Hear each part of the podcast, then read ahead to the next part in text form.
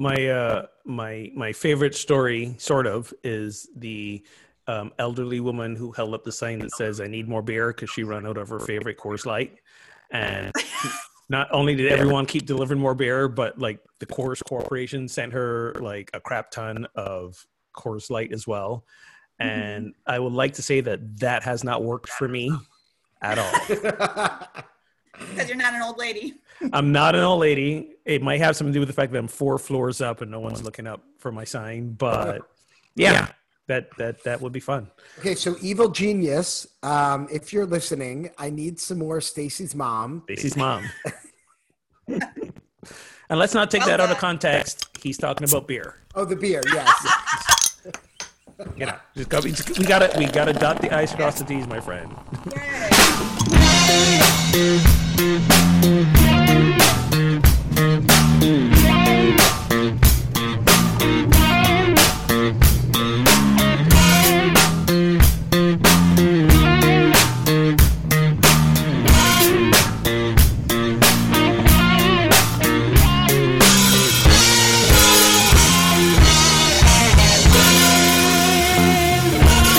to episode 161 of Pub Theology Live, a weekly conversation on life and faith over a craft brewed pint of fine wine, whatever happens to be in your glass. Catch new episodes weekly as the Reverend Shannon Meacham, Ogun Holder, and a special guest engage and address what's happening through a theological lens, usually with a good brew in hand. Today, as Shannon celebrates her fabulous 40th birthday, happy birthday, Shannon. She is not here. Um, she is living it up as much as one can live it up when you're safe at home, stuck at home, stranded at home. Uh, so we've got two of our regulars. I don't know who wants to fight over the I'm in for Shannon and I'm the guest, but y'all can sort that out later. We have uh, Reverend Layton Williams and Rabbi Eli Freedman. Layton currently is based in Charleston, South Carolina, with her cat Gryffindor, and she serves at Sunrise Church on Sullivan's, Sullivan's Island. I can speak. She's also the author of Holy Disunity How What Separates Us Can Save Us. I just say really quick that Yes. that's the first time that that has been named correctly because Shannon always says the title wrong every week. She leaves out the how. We we we always give Shannon a hard time about her inability to read what's on this right in front of her. it doesn't matter whether the show's just started or it's two years later. It's her thing. It's her thing. Uh, but we love her. Happy birthday, Shannon. Again, I'm going to keep saying that. Uh, and Rabbi Eli Freedman, his major areas of work at Rodeph Shalom in what is that? Philadelphia, right? That's that's, That's right, yeah. Philly. Philly, go Philly. Includes social justice initiatives, adult education, and working with young adults and young families. He, his wife Laurel, and their daughters Josephine and Nora live in the Kensington neighborhood, and they enjoy dining out. I hope you're not doing that right now. Yeah, that I, I was I was looking at that bio thinking uh, it's a little outdated. You know, I just So, copy. uh, I just copy pasted. Yeah, no, we haven't dined out in, in a long time. Although we are trying to support some of our local restaurants in the, in the state. All right, so let's correct that. They enjoy dining in, ordering in. Exactly. Uh, I'm gonna say streaming music on Twitch now because Oh. we, we're not going up till nine. Killing us. Man. and the home brewing. What's what's anything? But we're still we're, we're, we're still doing some homebrew, and that's still happening. I think they have my whole brew kit here, and uh, Philly homebrew outlets open for curbside pickup. There you go. Then all is all is well. Um, good to have you guys on. Um, and you can show your love for Pub Theology Live by becoming a supporter on Patreon. Get yourself some swag eventually next month, maybe, and access to extended interviews, some special guests, some before and after the show banter, like from this episode as we tried to, uh, Nathan and I tried to psychically deduce what Enneagram type Eli was. He has Seventeen, in case you're all wondering. as you can tell by that answer, he has no clue what the Enneagram is. Uh, so if, if we realize he's a little distracted, he's trying to figure that out during the show. And uh, you can visit us, patreon.com slash ptlive to get started. Thank you as always to our current patrons and join us on the social medias, Twitter, Facebook, Instagram, YouTube. Use the hashtag PTLive. This week we are discussing discussion discussion. I did I did not pregame. I promise. You know what? I I appreciate how hard this is for Shannon now. Happy birthday, You're like, Shannon. now you know. Now I know. Happy birthday. Uh, we are discussing spring, dreams, and believing in science. I'm not sure why those are in quotation marks. Believing in science, because isn't Science. The whole thing? Believing in science. Aren't we supposed to believe in science? I don't know why those are in quotes. Maybe Brian could tell us later. Uh, before we get to that, let's all share what we are drinking. Layton, what do you got going on? I am currently drinking a Voodoo Ranger IPA, um, which is good, but not my favorite IPA. At the beginning of all this, I bought like a whole bunch of different IPA beers and put them in my fridge. And uh, I'm trying to work my way through these so that I still have some of my favorite ones left. Nice. So I'm starting with today. There we go. Um, what do you got going on, Eli? Yeah, so we're very lucky. We have a, a brewery right around the corner that's doing curbside pickup, and so uh, Evil Genius. Uh, this is their uh, Stacy's mom Stacy. Citra uh, IPA. They're they're you have to read the um, go on their website just to see the names of their beers. They're absolutely amazing. Um, Does that does that does the bottle have a description about the beer or the name? Because we, we we tend to do that now on the show. Read read the Yeah, so I'll, I'll read the, the description. It's a it's a Citra IPA, explosive aroma of tropical lemon, peach, and mango. A new school American IPA, seven point five ABV. Whoa. but but nothing about Stacy or her mom, huh? No, although I don't know if you guys heard one of the uh, one of the members of um, uh, why am I blanking on the band name? Fountains of Uh, Wayne. Fountains of Wayne passed away. Yeah, Yeah. um, who famous for for Stacy's mom among other great songs. Okay, that's not my wheelhouse, so I'll take your word for it. So yeah, this I, I'll, I'll do this in tribute to Fountains of Wayne, even though I Okay, couldn't even remember the band name. Thank you, Layton. I'm here for you. there there you go. Um, I I declared starting last week in honor of coronavirus um, that every show will now be for me a two bear show, because then I have to. bring it back up. Th- there it is, and then I have to. Everybody's got two Wait, wait. That's Everyone's got double two beers. fisting it. I'm just gonna. I'm, I'm just.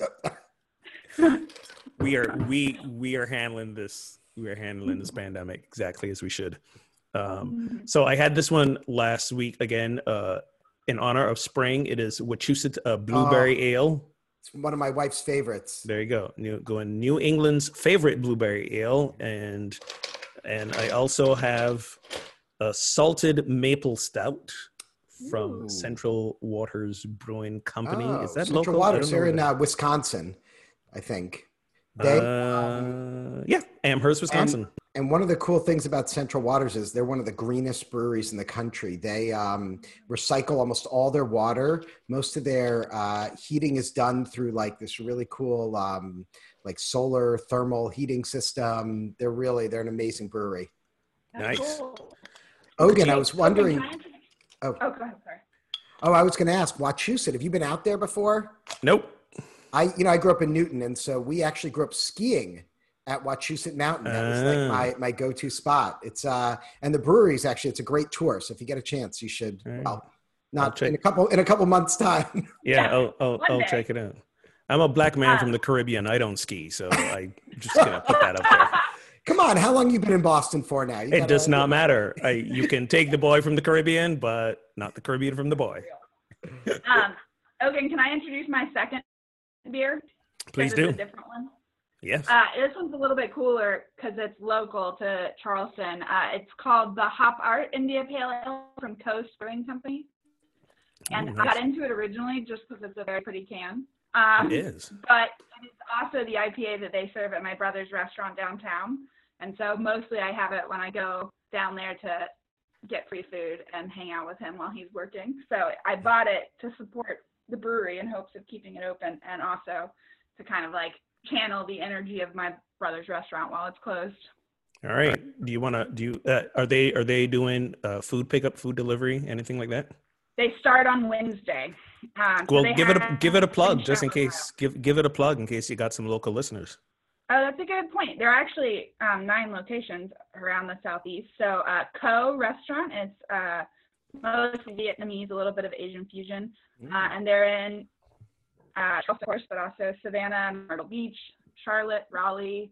Um, I think that's all of them. Did you say Cove? Uh, C. How do you spell it? What? Just co. Just C O. Oh, Mhm. all right. com if you want to learn more. Well, let him know. Let let him know we gave him a free plug, and let him know we're open to sponsors. So I will do that. there you go. And sponsorship doesn't mean you get free bear. I mean, if if if all the bear gets shipped free to us, we're okay with that. We we don't mind being paid in bear. We're good with that. So uh, apparently it's springtime. Who knew? What is your favorite part about spring, and what makes it feel like spring for you? There's, you know what? I'm sorry. So I got to say, why are all so many quotation marks around parts of the questions in the script? What makes it quote feel like spring unquote for you? I mean, Was Brian drunk when he wrote these? is that a euphemism for something I don't know? That's, so, what I makes it know. feel like spring? I guess whether it is or not. What makes it feel like spring? And what's your favorite part about spring? Um, well, you know, down here, I mean, I'm luckier than y'all in that sense because it's been, I mean, the weather has been spring like since mid March. Um, it's like 75 degrees outside right now. Um, so I think, you know, in a normal year, my like sort of this is the hallmark of spring is that I start going out to the beach at five o'clock on weekdays, like a couple of times a week, and I take my beach chair and my beach towel and a book and a beer, and I just sit and read and look at the water, and I call it happy hour in quotes, actually. um, and I can't do that right now. So actually, it has that is one of the things that I have really been one of the small things that I've really been grieving and has kind of made it feel like winter isn't over, even though the weather is nice. Um, but on a more practical note, I, I struggle with seasonal affective disorder. So the time change and the increase of daylight is also like a huge I finally made it through the terrible dark season into the into the light kind of mentality. Awesome. Awesome. What about you, Eli? Yeah, so we um, we're very very blessed that uh, we have a community garden right behind our house, and so uh, so I think for us, spring is like all about gardening. We get really excited. It's a great, you know, I have two young daughters, so it's a great activity to just take them. And I have to say, right now with all the social distancing, the parks are all closed. Our garden's private, so as long as we stay six feet away from any other other gardeners, which seems to work out pretty easy. Um, it's a great space for us. So we just uh, we actually just planted earlier this week our uh, tomato uh, starters, which are looking good. Did some weeding, checked on the blackberries and the raspberries. It's uh, we're all about just uh, just being out in the plot and doing a little spring gardening. Nice. That's great. Um, coming coming from the Caribbean, even though I've been living in the U.S. half my life, uh, seasons are still like a novelty sort of thing for me. And then to make it worse, depending on where you live in the U.S., it's it it's different. Mhm. So there was a time before I moved to New England when I would say it feels like spring when not just leaves are coming back and stuff's blooming, but it warms up. Uh, here, we are not going to see 75 till probably mid July because New England. Yeah. Uh huh. 75 is hot, man. You don't want that. Was, you know, Again, you get- again. you get beautiful 50 degree weather. That's spring. That's what I'm talking about. Bo- boy, boy from the Caribbean. Are you kidding I'm me? with you, Ogun. That no, I'm never moving north again. No, no. Even but see, even as even as close as DC and New York. New York is four hours away, and you know they're they're already hitting high sixties, low seventies. In Oh, yeah. DC, you know, people ask me, why is your daughter not sheltered in place with you? Why is she in Raleigh, North Carolina, with family and family friends? I'm like, have you seen a thermometer lately? That's why she's there. Uh, they hit like I don't know ninety the other day. Ogun, when I was uh, when I was graduating from uh, seminary in New York, uh, I was applying, you know, all over the country for positions, and my my wife basically had one rule. She said, you know, I'm I'm ready. I'm ready to go with you wherever you know wherever we get sent. She said it just can't be north. of where we currently are at, at New York. So we made it down to Philly. I said, look, go. that's like an hour south. That's at least a couple degrees warmer. But uh, there was a there was a position in Duluth, Minnesota that I was really excited about. Duluth. That one, I didn't even I didn't even apply. Didn't even didn't even go for the oh no. yeah. Oh Yeah, my she's goodness. from Dallas originally, so uh, Oh, well, that explains everything. we um yeah the thermostat is a constant battle in our house. Oh my god, it is it is a thing. But you know what? Um, five years in, and I've learned how to accept layering as a way of life, and just accept that um, I'm gonna have at least two and a half, three good month tops where I can wear a t-shirt. I mean, it's just Yeah. it's just the way it is. Um, you know, New Englanders here, regardless of the what the actual temperature is, Mhm. um, like mid March, people are rolling out in t-shirts and shorts. I don't understand why we don't have more hypothermia deaths up here, but it's it. I guess they've acclimated evolution, whatever it is. It's it's a weird thing, but uh, I have to say, growing up, growing up, you know, outside of Boston, for me, the big sign of spring every year was always the marathon. You know, that Boston Marathon, yes. right around the same time as like opening, you know, opening day at Fenway. That was like it really, it felt like spring, and I imagine that was probably one of the toughest things this year up there. No marathon. It really probably felt like it it paled in comparison to uh, Tom Brady going down to Florida. Oh. Was it Tampa Bay? Tampa and then- Bay and and, then Gronk coming out of retirement. Gronk coming out of Oh. retirement. And as a guy who doesn't really watch football or even like football, the fact that I've been here for five years means that I can I can like sympathetically appreciate what that meant for people Yeah. um, when that when that happened. Um, but yeah, it was it was it was tough for folks to not have the marathon uh, this year, and it, was kind of hilarious because the mayor had to come out and say to folks, uh, "We're not having the marathon.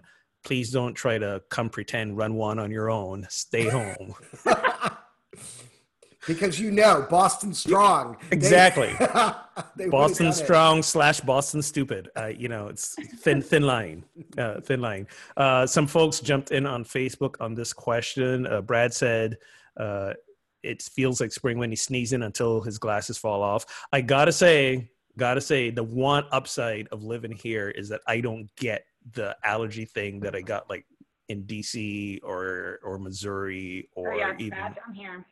yeah or even even down when i was living in north carolina so so that's the one plus i got going for that uh, billy says the smell of rain and dirt that's very evocative i guess Yeah. and uh, Tricore. jessica seeing the first bumblebee and robin the first thunderstorms and when the trees start budding when the flowers start coming up. And you know what jessica? Bonus points for emojis for all those things in your answer. There we go. I bet you she's a four. I bet you. Back to the enneagram. Uh, oh my goodness. So yep it is springtime. Spring is rolling out and um, a lot of folks not being able to appreciate the fullness of it because as you know we're all still um, being Yeah. inside as much as we can um, and our prayers are for those states who are easing into early openings Yeah. probably arguably before they should but Hogan, What I feel like say? that. I feel like that question, that spring question, was like uh, about a week late. I mean, no offense, Brian, I love you, but like to me, we have a you know this is pub theology. There's such like a theological sort of spring within both of our traditions, right? Or all That's three of our traditions here.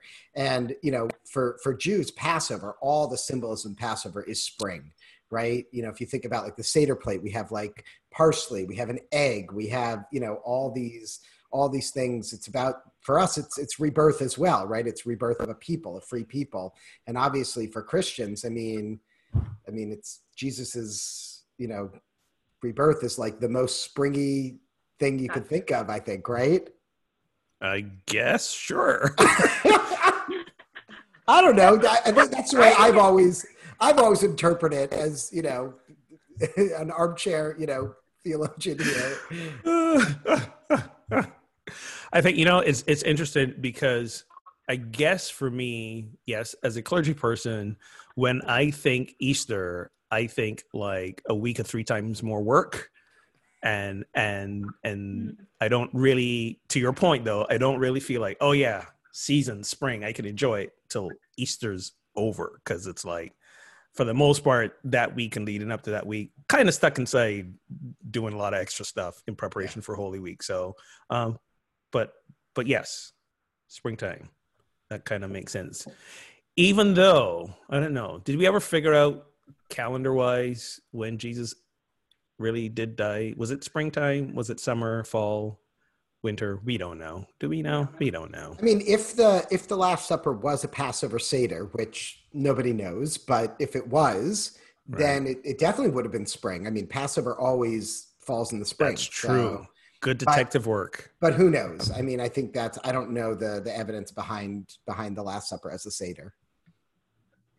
I only recently learned that that is contested. Like I totally thought that was because it's in all four gospels, and so I just was like, oh, I I thought we just kind of like were cool with that one. But I did all. Somebody pointed it out to me, and I started reading about it, hmm. and yeah, apparently found- it's definitely a thing. I, I found out that's the thing about 30 seconds ago. So thanks, thanks, thanks, thanks for that. Learn something new on this show every time. so one of the interesting things about this time is that um, more folks have been noting that their dreams have been a lot more vivid. Um, seeing a lot of articles about that. People are dreaming more. The dreams are weirder. Um, for either of you, has been that your experience? Um, any you know more dreams, weirder dreams, and is there a recent dream that may have stood out for you?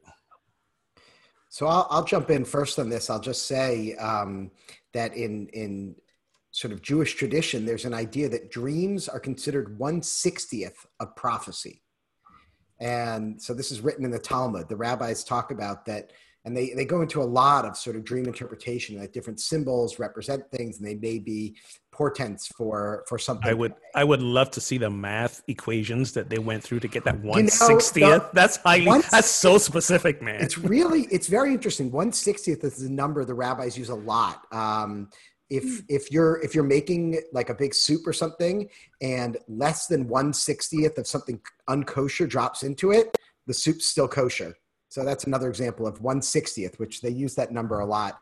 I think it's because uh, the Babylonians and the Sumerians were the first to kind of play with that the 60 and i think it has to do with maybe 12 and 5 and the months and the but they were the first to come up with like 60 seconds and 60 minutes and that Mm. kind of early stuff so i don't i i actually don't know that much about this but um maybe maybe they were like, yeah, small enough not to make that much of a difference, but anything Exactly. over that, we. but yeah. there is i think there is this idea that dreams I, whether we, we, you know, forgetting about the number for a second, the idea that dreams are this this kind of small taste of prophecy in a way, I think is a really interesting thing. It means they they tell us something. They're they're meant to show us something, to speak to us in some way.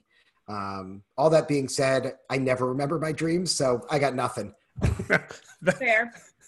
that was a real nice, real nice lead up to that. I thought we were going somewhere with that. Nothing. Just drops us off the cliff. No one sixtieth of a prophecy for you. Um, I I actually normally have very vivid dreams and like long-winded, like intense plot intricacy. Um, but I have I have continued to have weird, particularly weird and sort of technicolor dreams recently. Um, kind of hit or miss on remembering them. But I will say the other night I had one I tweeted about because it was so it was just so absurd. It was a very brief dream in between snooze buttons. And it was just I take three different medicines every day. And uh, in real life I do that. And in my dream, I was going to take them and the middle pill bottle leaned over to me and asked me which one of them got to be Steve Guttenberg. I, I, I read that and I laughed. I read that on Twitter. I laughed hard. I was like, what? That is not. What prophecy is that? Like, definitely somewhere in the archives of my brain that has to be from Three Men and a Baby. But I don't. I haven't seen that movie in 25 years, so I don't know how. Three medications, three men. You know, they all taking care of you. Like they, favorite. So Like I'm thinking about I'm the thinking about. Joseph and Pharaoh and like the seven skinny cows, the seven fat cows.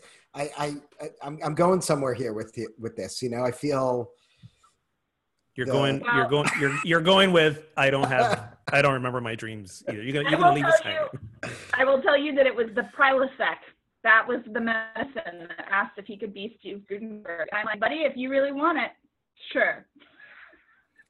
Steve That's- Guttenberg gives indigestion. I mean, that's uh, Or- reasonable. It's it's a reasonable interpretation. Um, I'm I'm with you, uh, Eli. I don't remember my dreams hardly ever. Like maybe kind of one hand am- amount of dreams I've remembered my whole life. But I believe in I believe in the idea. Or I think I believe in the idea that um, there's uh, that we are, are simultaneously existent in multiple universes, and that when we are dreaming, what we're doing is our consciousness is leaving one reality and exploring another reality one of the other other realities. So right now we're actually in a dream of one of our other reality selves, and then when we go to sleep, we wake up in that other one. Um, and to stop our mind from exploding, just like you did there, Woo! you know, we kind of we kind of we, we have to forget when we jump from reality to reality. Our, our our poor minds couldn't handle all of this going on. We can barely handle life in one reality to try and figure out multiple ones. I think it's it's too much. So that's that's my wild card theory on on dreams. So are you telling me that in another reality I'm having a conversation with one of my pill bottles Yes. about playing Steve? yes. I mean, in that reality, it's totally normal to talk to your pill bottles. yes. Right. That's that's what I that's what I think. Um, I I'm think. I totally think writing too. a short. short- No, I think I think in the other reality, you're you're having a conversation with with three actual other people. One of them who might be Steve Guttenberg. Another reality, maybe you actually do know him. Um, but then when you jump back into this reality and you wake up, like the way your brain can process this is replacing them with the pill bottles because that's more of your normal uh, reality. I have only about one sixtieth amount of evidence to support this. There you go, Eli. That one's for you. Um, so that's where I'm going with. I dig it. I'm in. I like it. oh So, although I don't uh, remember my dreams, I often remember my wife's dreams because she tends to scream things out in the middle of the night. Oh no. So uh, I'll share that that last night it was Nora, no, no, no, don't touch that, Nora. Stop, Nora, don't touch that. Mm. Um, Who's our Nora? Two, Nora's our two-year-old, and Okay. uh, for anyone out there quarantined with a two-year-old, I think you could probably relate to that dream. There you go. Mhm. There you go. So see, this supports my theory because in another reality, you guys also have Nora, you know, Yep. and she's awake with Nora, and your wife, I am sure, is frustrated by having to uh, keep looking out for the two-year-old when she's both awake in this reality and awake in the other reality as well. So what you need to watch for is if she starts hanging out in the reality where there you and the kids do not exist. that's that's when you got to start worrying. ah, Facebook uh, on Facebook, Dave says, "I don't remember. Oh, where did it go? Come back, come back, come back. Uh, I don't remember dreaming very often for a long time now. and That hasn't changed. I have, however, been thinking a lot about the idea that we create our own reality. Thank you, Dave. That's that's very, very, very uh, new thought of you. Many of the things Jesus taught speak to the reality we are constantly creating in our own imagination. Yep, I'm I'm on that page with you. We imagine it and bring it into reality, is what I believe. So, thank you, Dave, for checking in and all our uh, Facebook posters. So now we come to that believe in science in quotation mark things. The sentiment believe in science quote. Oh, maybe that's why it's quoted. He's quoting the sentiment. Okay, this makes more sense now. I put the script together. I should have read the questions. The sentiment believe believe in science comes up frequently in terms of climate change and now COVID nineteen. How do we as non-experts believe the science, and what role do experts play in shaping what we think and believe? Why are some people more reticent to believe what scientists have to say? Does religion have a role to play in this? Hmm. Ah, all right.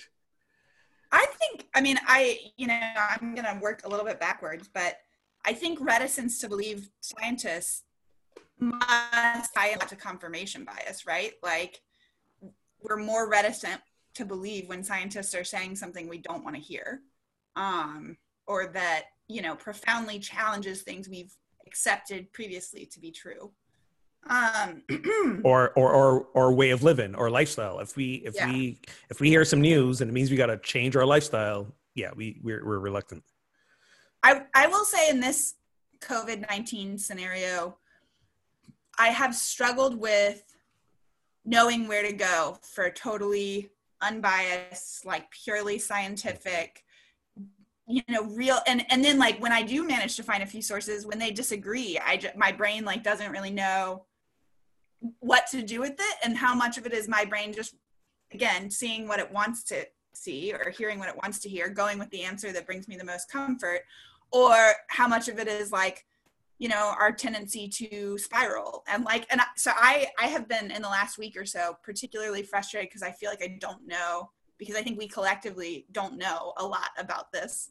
And um, that makes me feel even more out of control the experts Are are you are- are you saying you don't have a few drops of disinfectant in your beer to help clean you from the inside out? no no That's that's science, man. That's science. Layton, I, re- I, I recommend Fox News. I think that's uh, Yeah. the, the place. it's, it's, it's, I should I should mention I should mention out loud. Please do not put any disinfectant in your beer if you're listening to this. We gotta cover we gotta cover our asses on this one. Do not C- ingest CYA. any disinfectant because because when the president said that out loud first i had a good laugh because i gotta admit i have i have watched more fox news in the last five weeks because i want to see his briefings from beginning to end. Why? Because netflix is not as entertaining as it used to be for me right now. So i go to these live briefings because interestingly enough i know that uh interestingly to your point Layton, i know that no matter what's said on that dais like i can go find some facts elsewhere Yeah. around this. And i just got to wait a couple hou- hours for some folks to start refuting uh, you know what he said. Now now that timeline has shortened and they just refuted him right there on the on the stage which i find hilarious. Um but but when he said the thing about the disinfectant i was like oh my god. And then when i read an article which i reshared about like uh, hotlines in different states getting calls from people asking about it. I was like oh oh my oh my god. Like really? That Yeah. that one kind of blew me out the water. Yeah. Well, and the fact that people, I mean, people I know and love, but don't necessarily agree with politically, you know, didn't believe that they should do that. But they were kind of like, their reaction was like, well, no one would be dumb enough to do that. And also, that's not really what he said. And it's like, I mean, it's on video. and and You have you met the have you, have you met america there's always somebody dumb enough here to do something It's true. You are not wrong. oh my goodness uh, I guess what I've always wondered is why is there this what I what I would call sort of a false dichotomy between science and religion? Like Agreed. like why why why is it always like oh you either believe in science or you believe in religion? Like I, I I've never sort of understand why people pit them against each other. I at least in my view, they don't think- they, they don't feel like opposites in any way. I, I I think um, I remember reading something about this, and this is actually a recent phenomenon. And I say recent Hmm. in terms of um, a few decades ago, when when folks started for in Christianity, for example, Mhm. um, taking the Bible literally, like reading the Bible and realizing that this is not, uh, or releasing the idea that this is metaphor and allegory. It's kind of always been that way, and then evan- evangelical Right? evangelicalism is that the right word? Sprung up, and all of a sudden it's like, no, we got to believe the Bible literally. And yes, the world was literally made in six days, and Jesus rest and God rested on the seventh and you know and here we have science that says uh no it took billions of years for you know universe to form and and and millions of the earth sitting dormant before any life uh, sprung up. And and yes humans are one race of the humanoid species been around for hundreds of thousands of years. And but no we were made in six days and everything was created right? So uh, uh, I, I think that's where it really started to to spring up. And and and then it became a thing that if you believed in science it meant that you don't believe in the literalism of the bible ergo you don't believe in god. It Well, makes no I sense. too- yeah. I think one like kind of the other angle on that um is that I think perhaps on the more pro science that people sometimes falsely assume that science equates to certainty, right? And so it's like there's just this there's a whole lot of like you just have to believe, you know, and like there, there's this sense that science gives you cold facts that are irrefutable, but like science is constantly evolving. Things that were cold facts 50 years ago have been totally debunked now. And like, you know, what we know scientifically is one sixtieth of a billion of what there is to know. And, and so um, this is certainly true in the medical field. My boyfriend who works in a hospital, we were talking about this the other night, and I was saying like, you know, I have learned over the course of my life that like doctors are just doing the best they can, and there's so much that we don't know in terms of medicine and what treatments work, and like,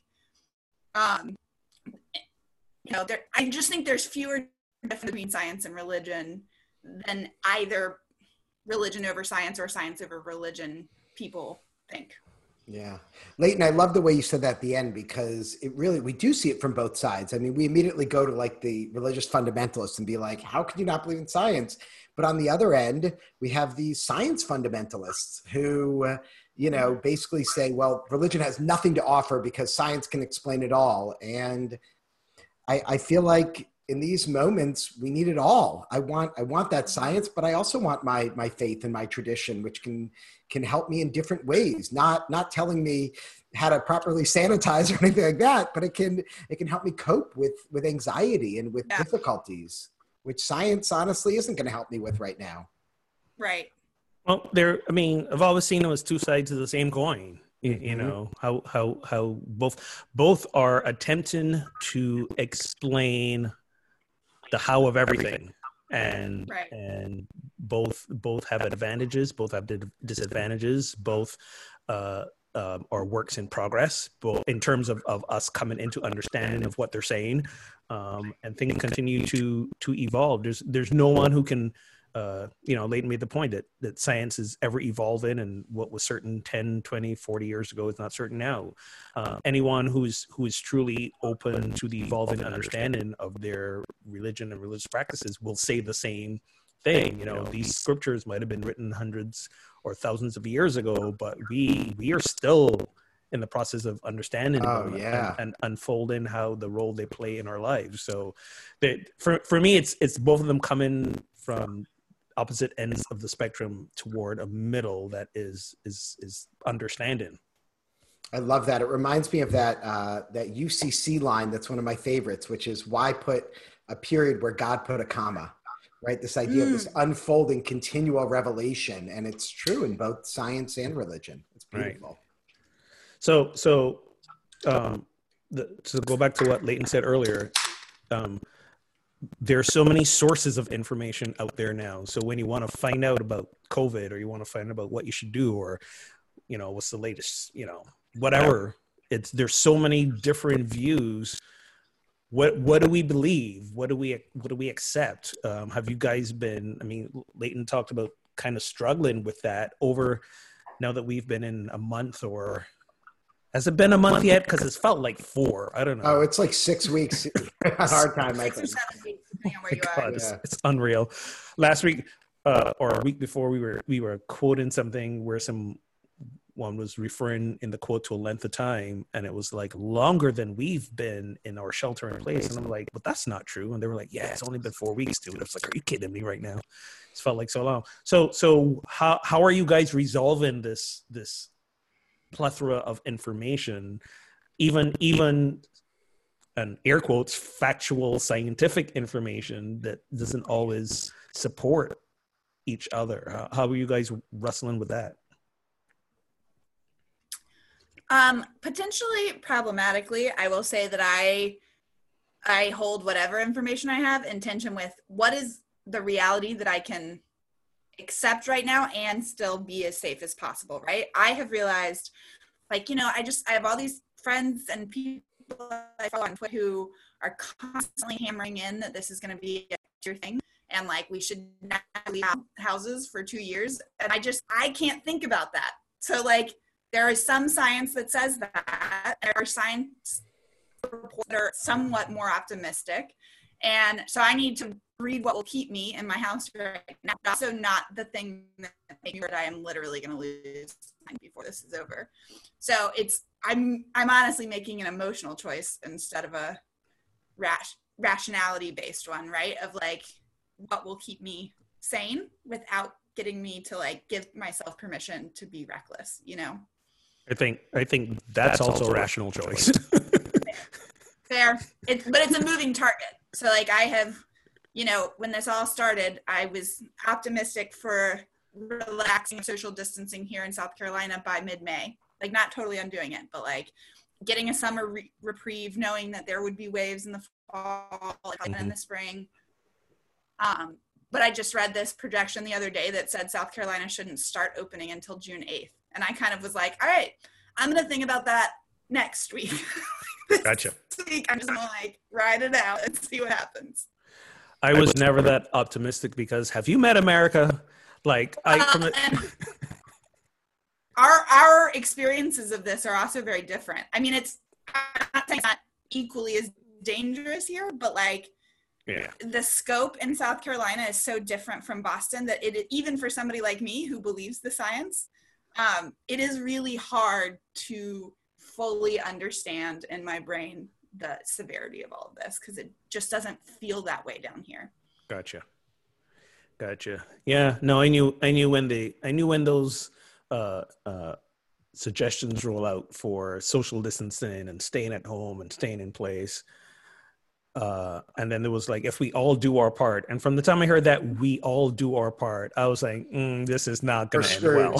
this yeah. is not, not going to end well because, because for all the things we are talking about so far, there are people who are not going to believe this. We got a whole network that initially said it was a hoax and, and stuff like that. And a good deal of millions of people who who think that network is gospel and are not going to do it right away and like it endangers everyone. So you know from the time i you know this whole thing started and it was like shelter in place i was like and and folks at, at my church i know where you guys are but they were like do you think do you think we'll be together again by the end of april or early may? I said folks we'll be lucky if july we we are we are you know celebrating or worshiping in our building again because this is not going to go as fast as nearly as anyone think it is. Because have you met america yeah. Love you america. I became a citizen. I'm an american. Love you america but still. So what do you want to see changed when we emerge into the new reality? Oh, wouldn't it be amazing if we just had this like kinder, just more compassionate society that wasn't so based on this sort of individual freedoms and was really more focused on the common good and and and just so so kind of what we're like kind of what we're doing now. Exactly so, so let's like do we what we're take this with us. Right. Let's do what we're doing now but we can do it while we're outside of our homes. Mm-hmm. I along those lines, yeah, I would hope for um I I mean I I have to be honest, I'm pretty cynical about whether any of this will stick. But um You've met America. yes, exactly. but I even for me, and I have been for a while now not super not particularly pro capitalism, even for me, this has been an uncovering of my like Biden to assist a product production based system of humanity, right? Like what you produce is what makes you valuable and like the utter like stopping of that for so many of us. Like I hope beyond hope that when we come out of this, we recognize the danger of having an entire system structured around that ethos and figure out a way to to like you said eli mutually care for one another in ways that that don't demand that we work ourselves into you know an early grave like and that we make time and value and prioritize family and community and uh, rest um i think yeah i think I, the, I would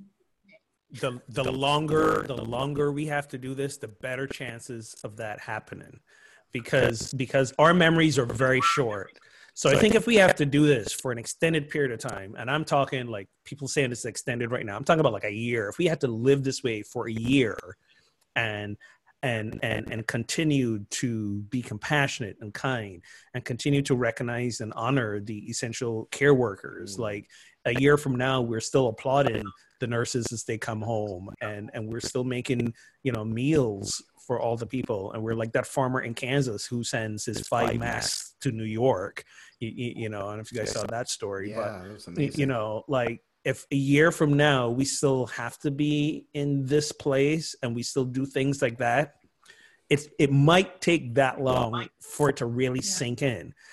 But i think the general attitude right now is still like oh this is only temporary. All of this all the way we're being all the extra love kindness and compassion we're pouring this is just temporary until this is over until we get a vaccine until we can come out again and then we can return to normal how about making this the normal valuing our Yeah. valuing our teachers, valuing our you know Yeah. our janitors. I look if anyone like me has young kids at home, like oh man, teachers, early childhood educators, they have attained a new level. They should be like right number one position in society. Forget about CEOs, forget about you know stock market, whatever. These the most important people in society right now. If I were if I were head of teacher unions, I would coordinate teacher strikes for like right when this pandemic is over. Yeah. Like- We'll, we'll give you anything. What do you Exactly, want? exactly. Please take my child. I will give you anything. I um yeah, along those same lines, like that is another thing and and Ogun, I you made me think of it actually with what you were saying earlier, um, that I hope comes out of this.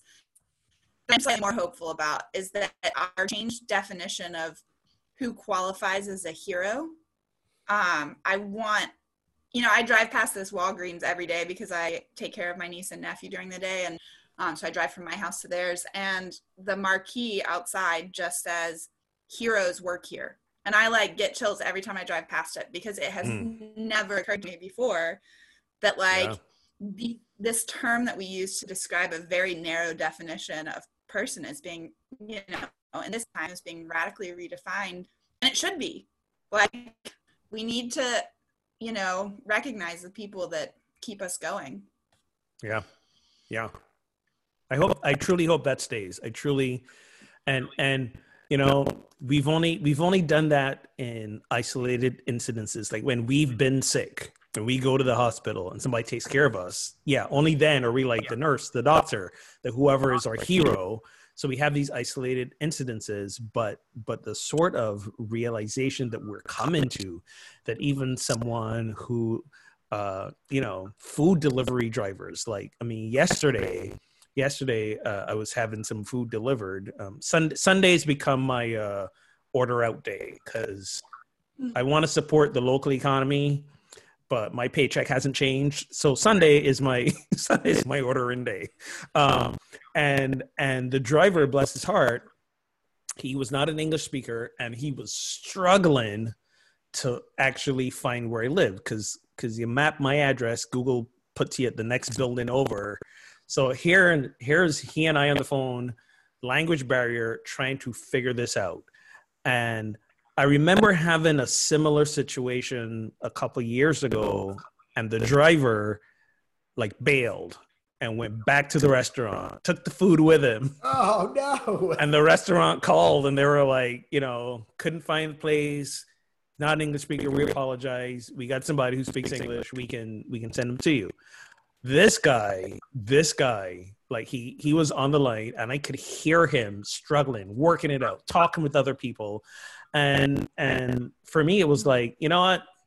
In this moment, this guy's my hero. And it seems kind of almost silly to say it out loud, but but it's the truth. We're we're in a place we're in a place where where we are really beginning to appreciate and value those who we didn't appreciate and value before and it's not based on on the usual metrics it's not usually based based on celebrity it's not based on you know how much a person is made it's not based it's it's we got a whole different metric uh, established right now So did you give them a good tip? Oh, of course. Well, well, here's the thing, right? Because you got to you got to tip, you, know, you tip on the food delivery app before before they get there. But he was extremely panicked that I would give a bad review because the Oh, food took so long, and I and I the all I can say is it's okay. Like it's okay. You're fine. When I get to review this delivery, you're okay. The fact that you stuck with it long enough to get me my food, you know, that's golden. You're fine. You don't have to worry about it. I wish there was a way yeah. I could have gone back and tipped him more, but yeah. I think there's this there's also this sort of uh, cyclical heroism in these small ways that I'm seeing.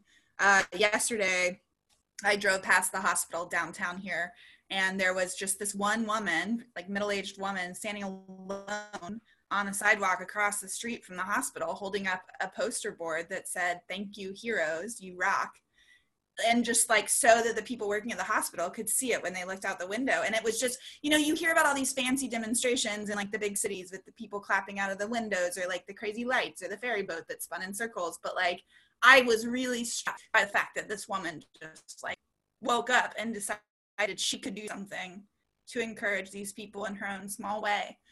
Um yeah i mean stuff like that that mutuality i hope. Yeah.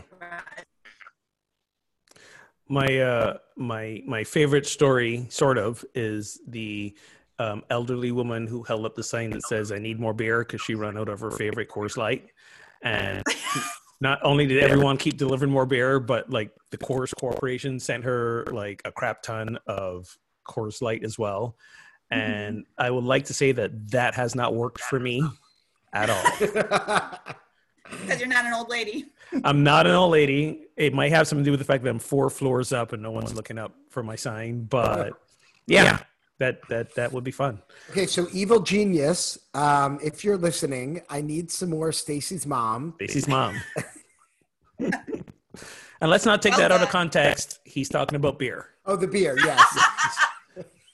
you know, just got, we got to we got to dot the i's, cross the t's, my friend. oh. So I was I was debating sort of skipping this question because it's a little bit of not going with the flow and out of left field, but uh, I'm gonna gonna still leave it in there. So it says Canada is reeling from a recent mass shooting in Nova Scotia. How does your faith slash non faith tradition help inform your response to the problem of evil? How do you cope with the inevitability of violence by our best preventative measures? Is such violence inevitable? What about systematic systemic violence, such as the disproportionate toll this current pandemic is having upon the African American community. How might we mitigate such inequities and vulnerabilities moving forward? So, so the reason I I came back to this, I was literally just typing to you guys like, do we want to skip this question? And then I remembered something that I heard uh, on a podcast. Uh, I forget what it was, but when I heard it, it was like one of those mind blown things which said, We've not had a school shooting in the last six weeks. Yeah, because no one's been in school. Because no one's been in school. I was like, Holy crap. like, like how many other things are not happening because of the way we've had to change our way of living? And it was, it was like then the last part of the question. So how do we, how do we, you know, it, it it's clear that how we've been choosing to live before this whole pandemic thing changed everything for us has resulted in a lot of different things like like this sort of violence being played out. So so so how do we how how do we learn from what we're going through right now? So um so we've talked about we've talked about mass violence we've talked about guns on this show a lot but so i don't know if there's anything that you guys want to weigh in on this but yeah especially the systemic violence part and the and the and the disproportionate toll on minorities what are your thoughts around any of this?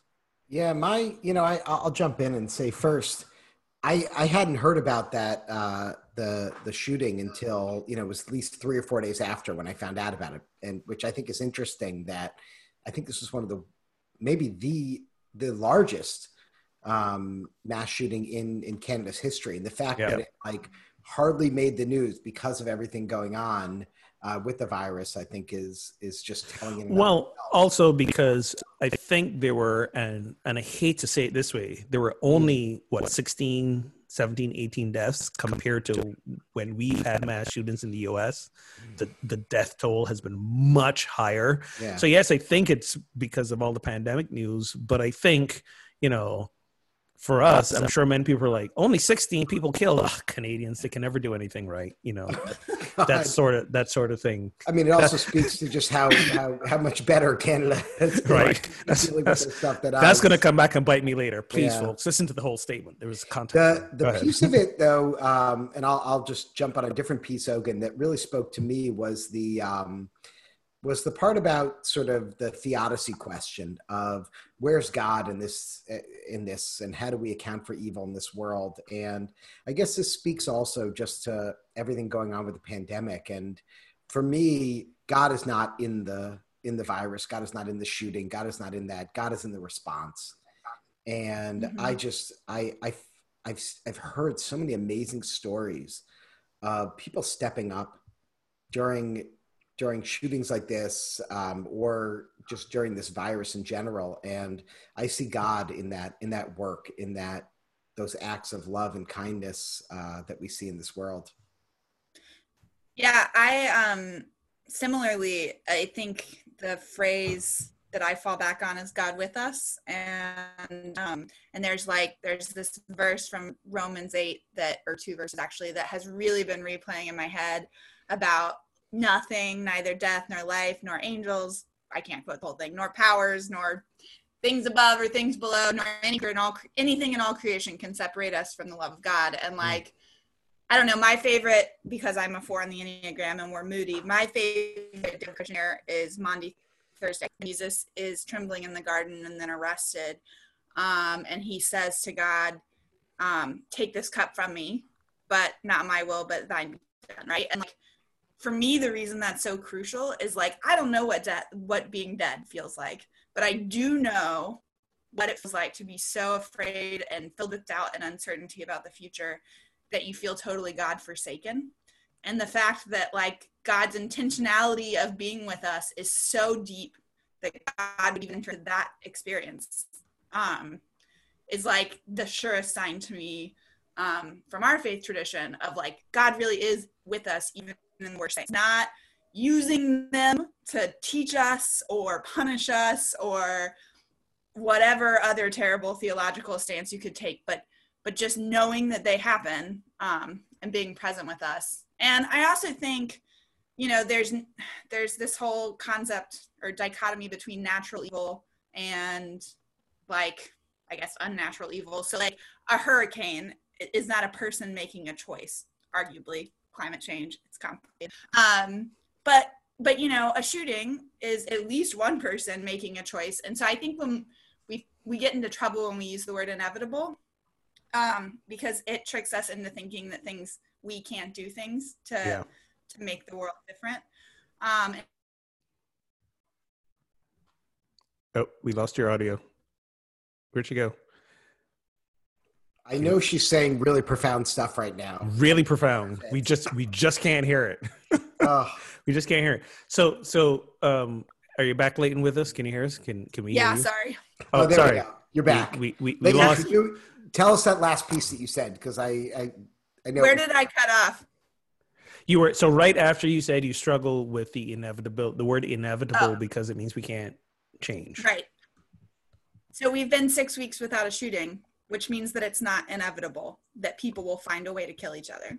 Right. so, you know, we don't want to live in this extreme of a world forever, but it shows us that that word does not fit when we have conversations about interhuman violence. Yeah.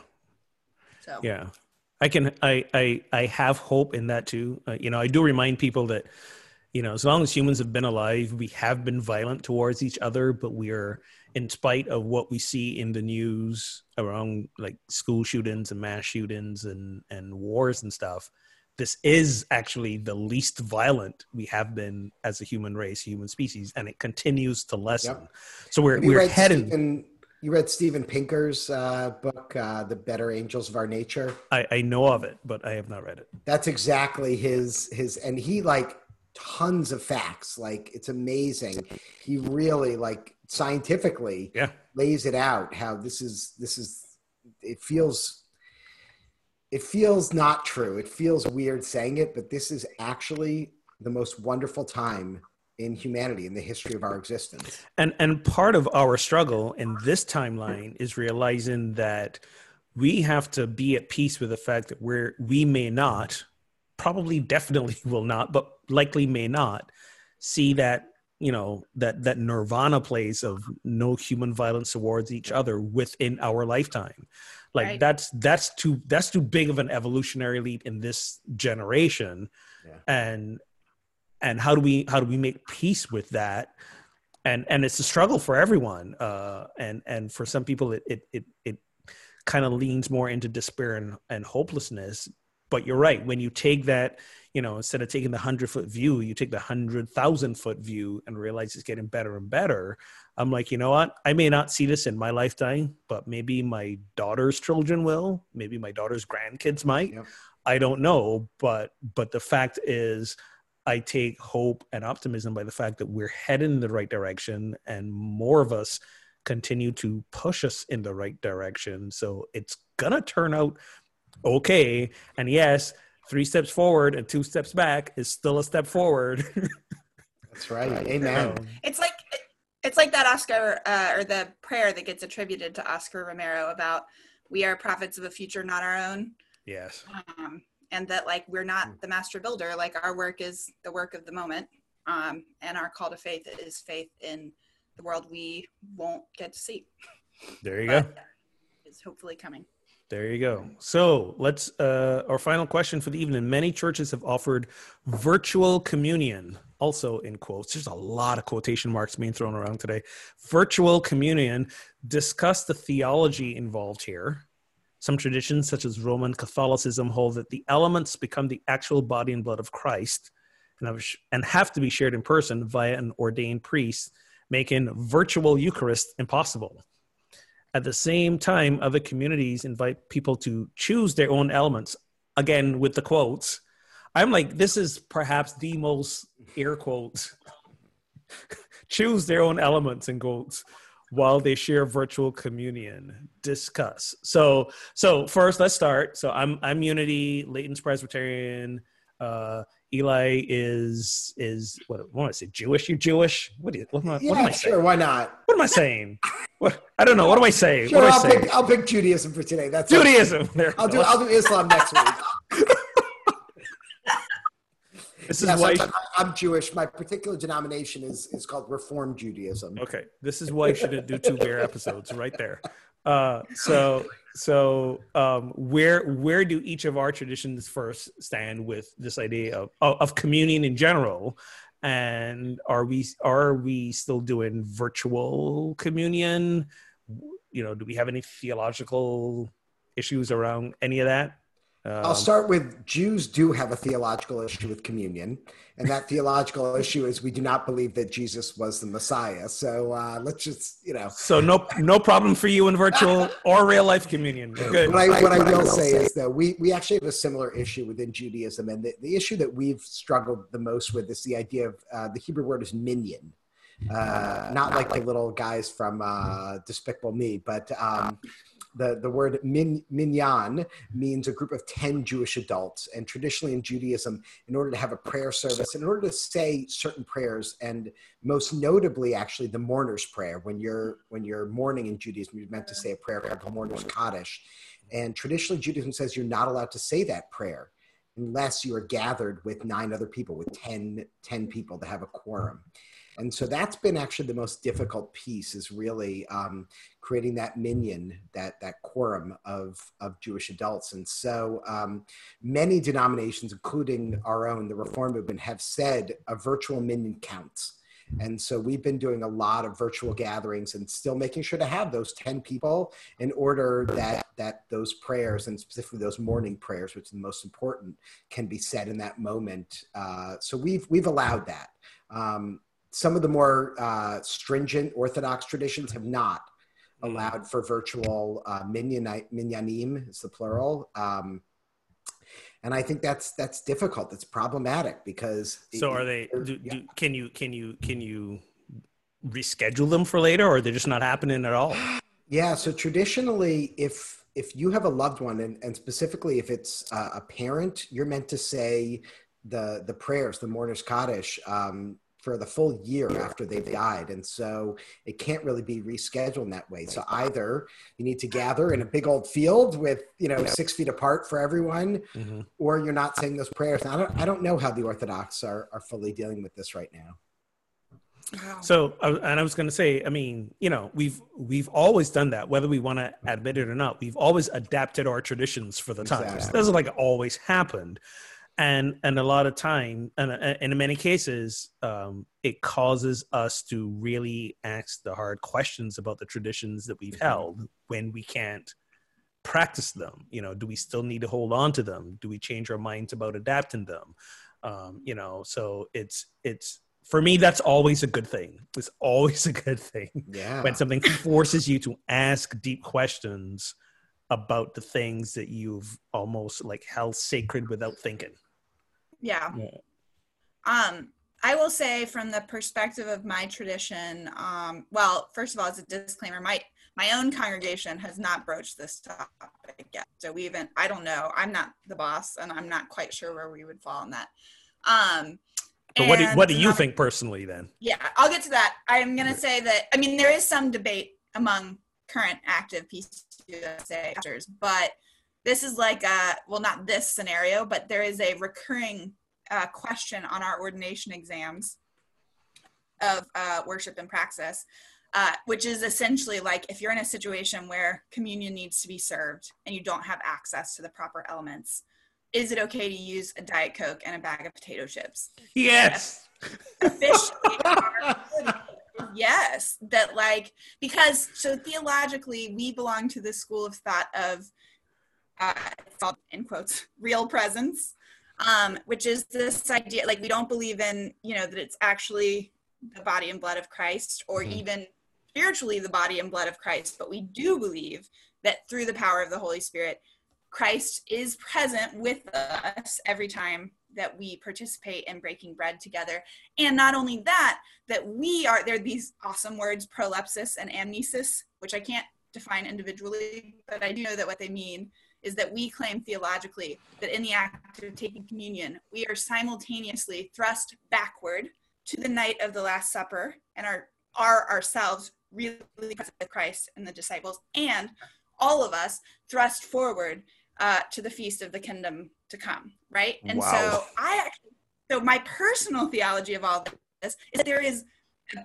profoundly powerful message to be claimed from partaking in communion while we're isolated. Because really what we're testifying to is this idea that like we are still present with each other not just each other who exists right now but everyone ever. And like you know right. i mean just this whole body of faith and communion of saints. Um and if we feel like it's only real if we are physically tangibly present with one another then on some level we're undercutting the theology that we claim about real presence. So my uh, I, my potato chip consumption has increased like 500 fold since this pandemic. I will. I, am not going to eat them the same way again after hearing what you just said. Man, you got a lot of you got a lot of Jesus' body in you. yeah, just, uh, oh my yeah. god. Oh, that's hilarious. By the way, I just want to say that like I was like Ogun began this this podcast by like taking us to multiple universes and like all the different realities. Right. Layton, you just brought us to like right. The, the, crucifixion, the future kingdom. Right. Like we're just like traveling all over the multiverse tonight. Oh my god, I was thinking the same thing. I was like, what the hell? I've been everywhere. watching a lot of The Flash. that is awesome. That is awesome. Oh my god! You know what? Um, so be, uh, I got nothing after that. Uh, I think, I think... we we're gonna stop there. We can just got nothing it's after good, that. It's a good place to stop. It's a good place. We're good. We're good. I, I can't. I can. I can add nothing. So. oh my goodness! Big thank you to uh, Layton and Eli um, for joining us this evening, and happy birthday, Shannon! We love happy you. Birthday. Um, we'd also like to thank the originator of Pub Theology who came up with our questions and the very liberal use of quotation marks today, Bryan Berghoef, and our producer, Derek Weston. Connect and spread the word on social media. Listen anytime SoundCloud, Stitcher, Spotify, Apple, and Google Podcasts. Watch us on YouTube, Facebook, and Instagram. Sign up at patreon.com slash ptlive for more content. And if you want to find info to create a pub theology in your town or on Zoom right now, unless you can sit six feet apart from each other at one of those bars that might have reopened recently, way earlier than it should, don't go. go to pubtheology.com slash directory. Happy birthday, Shannon. We love you. Until next time, friends, drink responsibly and keep those conversations flowing.